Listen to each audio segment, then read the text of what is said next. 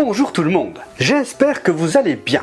Je le dis pas souvent, mais pour une fois, j'y vais. Pensez à vous abonner et à activer les notifications si vous souhaitez être prévenu des nouveaux épisodes. Parfois ils sont à attendre, je le reconnais, mais c'est parce que je suis en train de peaufiner deux ou trois trucs, ou alors parce que dehors il pleuvait, ou parce qu'il y avait des travaux et donc trop de bruit pour le son. En bref, plein de circonstances qui m'ont empêché de tourner telle ou telle séquence. Si je tournais dans un seul plan, bah ce serait beaucoup plus facile. C'est d'ailleurs pour ça que de temps en temps je fais des vlogs. Je suis dans mon bureau, tranquille, et je vous parle. Bref, c'est pas grave, c'est ce qu'on appelle des aléas, les aléas du tournage. Nous avons vu dans l'épisode précédent que Dieu nous a donné sa loi pour avoir une sorte de guide. Le guide du routard spirituel pour savoir si on est dans sa volonté ou pas. Est-ce que je suis juste ou pas? Parce que la conséquence du non-respect de sa loi, c'est la mort. Ah bah c'est radical Dieu il fait pas dans la dentelle, hein, il tergiverse pas, c'est comme ça et pas autrement. Mais si Jésus est venu pour se donner en sacrifice, de manière à payer toutes les fois où nous avons enfreint la loi, pourquoi n'est-il pas venu plus tôt? Bah oui, au moins l'évangile il aurait pu être proclamé depuis bien longtemps, hein Dieu fait chaque chose bonne en son temps.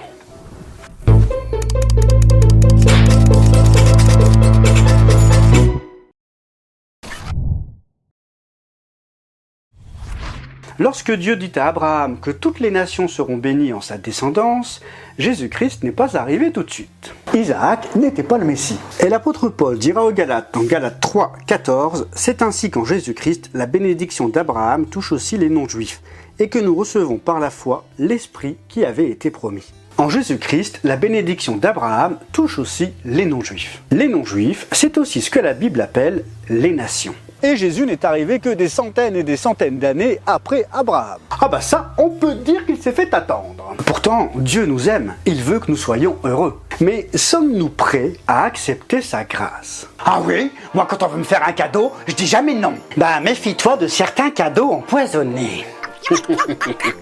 Et la grâce de Dieu n'est clairement pas un cadeau empoisonné, même si certains pensent le contraire. Ah, c'est une secte, ils veulent te laver le cerveau Et oui, il existe des hommes et des femmes qui se plaisent à utiliser Dieu pour leurs propres intérêts. Ah Personne là, faut s'en détourner. Ils veulent te laver le cerveau Et c'est pourquoi je n'arrête pas de répéter régulièrement, lisez la Bible. Être immergé dans la parole de Dieu pour avoir le discernement nécessaire. Pour savoir si le discours d'une personne ou d'une organisation est bel et bien fondé sur Christ et pas sur des intentions humaines. Même moi, je peux me tromper. D'ailleurs, parlons-en des intentions. Combien d'entre nous, avant de rencontrer Christ, se considéraient comme étant des bonnes personnes sans savoir que leurs intentions de cœur étaient mauvaises? Combien? Et moi le premier, ont essayé de réussir des choses sans l'aide de Dieu Combien se considéraient comme étant purs, de bonnes personnes, alors qu'en réalité, eh bien, nous étions souillés? Combien se croyaient forts alors que sans Christ nous sommes faibles alors, je vous rassure, je peux cocher toutes les cases. Je me considérais comme étant quelqu'un de doué, de pur, une bonne personne, attentionné pour les autres, prêt à aider en toutes circonstances, mais je ne savais pas que mes intentions de cœur non transformées n'étaient pas bonnes. Et ça, Dieu le sait. De toute éternité, il veut nous donner la grâce, et c'est ce qu'il a promis de faire à Abraham en son temps. À l'époque, l'homme était ignorant de sa condition. C'est pourquoi Dieu a donné la loi.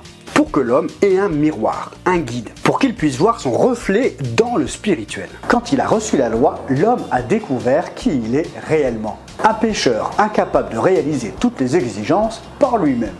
Je rappelle que Dieu n'a pas donné la loi en premier, mais elle a été donnée à l'homme pour qu'il soit face à lui-même, pour comprendre qu'il est pécheur et que sans Dieu, il n'est pas capable de répondre à ses exigences. Continuons dans la lettre Galate. Galate 3, verset 15. Frères et sœurs, je parle ici selon les règles humaines.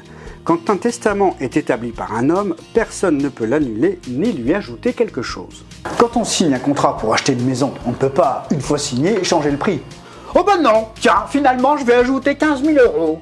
Bah non, ça marche pas comme ça. Une fois signé, une fois le délai de rétractation passé, le contrat est valable. Donc, si c'est vrai pour un contrat entre des hommes, c'est d'autant plus vrai pour un contrat avec Dieu. Verset 16.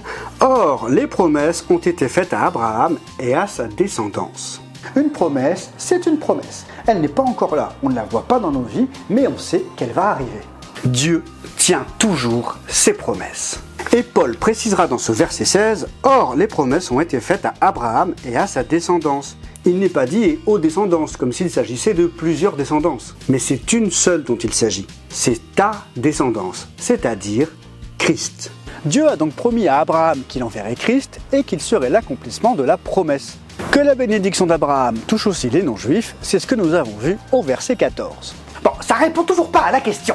Pourquoi Jésus, il n'est pas venu tout de suite? Eh bien, Paul nous dira au verset 17 Voici ce que je veux dire. Un testament que Dieu a établi, la loi survenue 430 ans plus tard, ne peut l'annuler et rendre ainsi la promesse sans effet. Dieu a fait une promesse, le testament dont parle Paul, et l'arrivée de la loi ne peut pas changer ça. Quand Dieu a fait cette promesse, il n'a pas posé de conditions. Il n'a pas dit à Abraham, les non-juifs seront bénis si et seulement si ils respectent toute la loi que je leur prescrirai dans 430 ans. Ce serait quand même une drôle de promesse. Je vais te faire un super cadeau, mais à condition que tu respectes quelque chose que tu seras incapable de respecter. Ah, ce serait quand même super décourageant. Avec la loi, les hommes doivent faire des choses pour Dieu. Mais quand Dieu a fait une promesse aux hommes, c'est lui qui a dit je vais faire quelque chose pour les hommes. La loi et la promesse de Dieu n'ont rien à voir entre elles. L'accomplissement de la promesse, ce n'est pas la loi, c'est Jésus-Christ. Mais alors, pourquoi la loi? Eh bien, Paul nous le dit au verset 19. Elle a été ajoutée ensuite à cause des transgressions. Bah oui, Mais il ne savait pas ce qui était bon et ce qui ne l'était pas. et Abraham, il l'a sucé de son pouce? Non, il avait une relation personnelle avec Dieu. C'est lui qui le guidait et Abraham l'écoutait. Romains 4.15 nous dira, là où il n'y a pas de loi, il n'y a pas de transgression. Puisque les gens n'avaient pas de relation personnelle avec Dieu, il a ajouté un tuto pour que les uns et les autres puissent bien comprendre. Admettons qu'un enfant soit sage la plupart du temps. Le jour où il désobéit, ses parents peuvent l'avertir et lui dire que s'il continue à faire n'importe quoi, il sera puni. Mais sans cadre et sans relation avec les parents, les enfants ne peuvent pas bien comprendre ce qui est bien. Une fois qu'il connaît les règles, il a conscience du moment où il les transgresse ou pas. Et c'est pourquoi Paul nous dira dans Galates 3, versets 19 et 20, pourquoi donc la loi? Elle a été ajoutée ensuite à cause des transgressions jusqu'à ce que vienne la descendance, à qui la promesse avait été faite. Elle a été promulguée par des anges au moyen d'un médiateur. Un médiateur n'intervient pas quand il y a une seule partie. Or là, Dieu est seul. Un médiateur est là pour faire le point entre deux parties. En l'occurrence ici, Dieu et les hommes. C'est les règles de la maison. Mais Dieu est un seul. Il nous a promis Jésus-Christ sans que nous n'ayons rien à faire. Mais les hommes devaient bien avoir conscience de leurs conditions. Ils devaient bien comprendre qu'ils étaient incapables de respecter l'intégralité de la loi les exigences de Dieu. Ils devaient comprendre cela pour pleinement accepter le salut offert en Jésus-Christ par l'œuvre de la croix. Dieu s'est servi de la loi pour que nous comprenions que nous ne sommes pas capables de lui plaire par nos propres moyens. Et qu'avec Christ, il puisse nous sauver.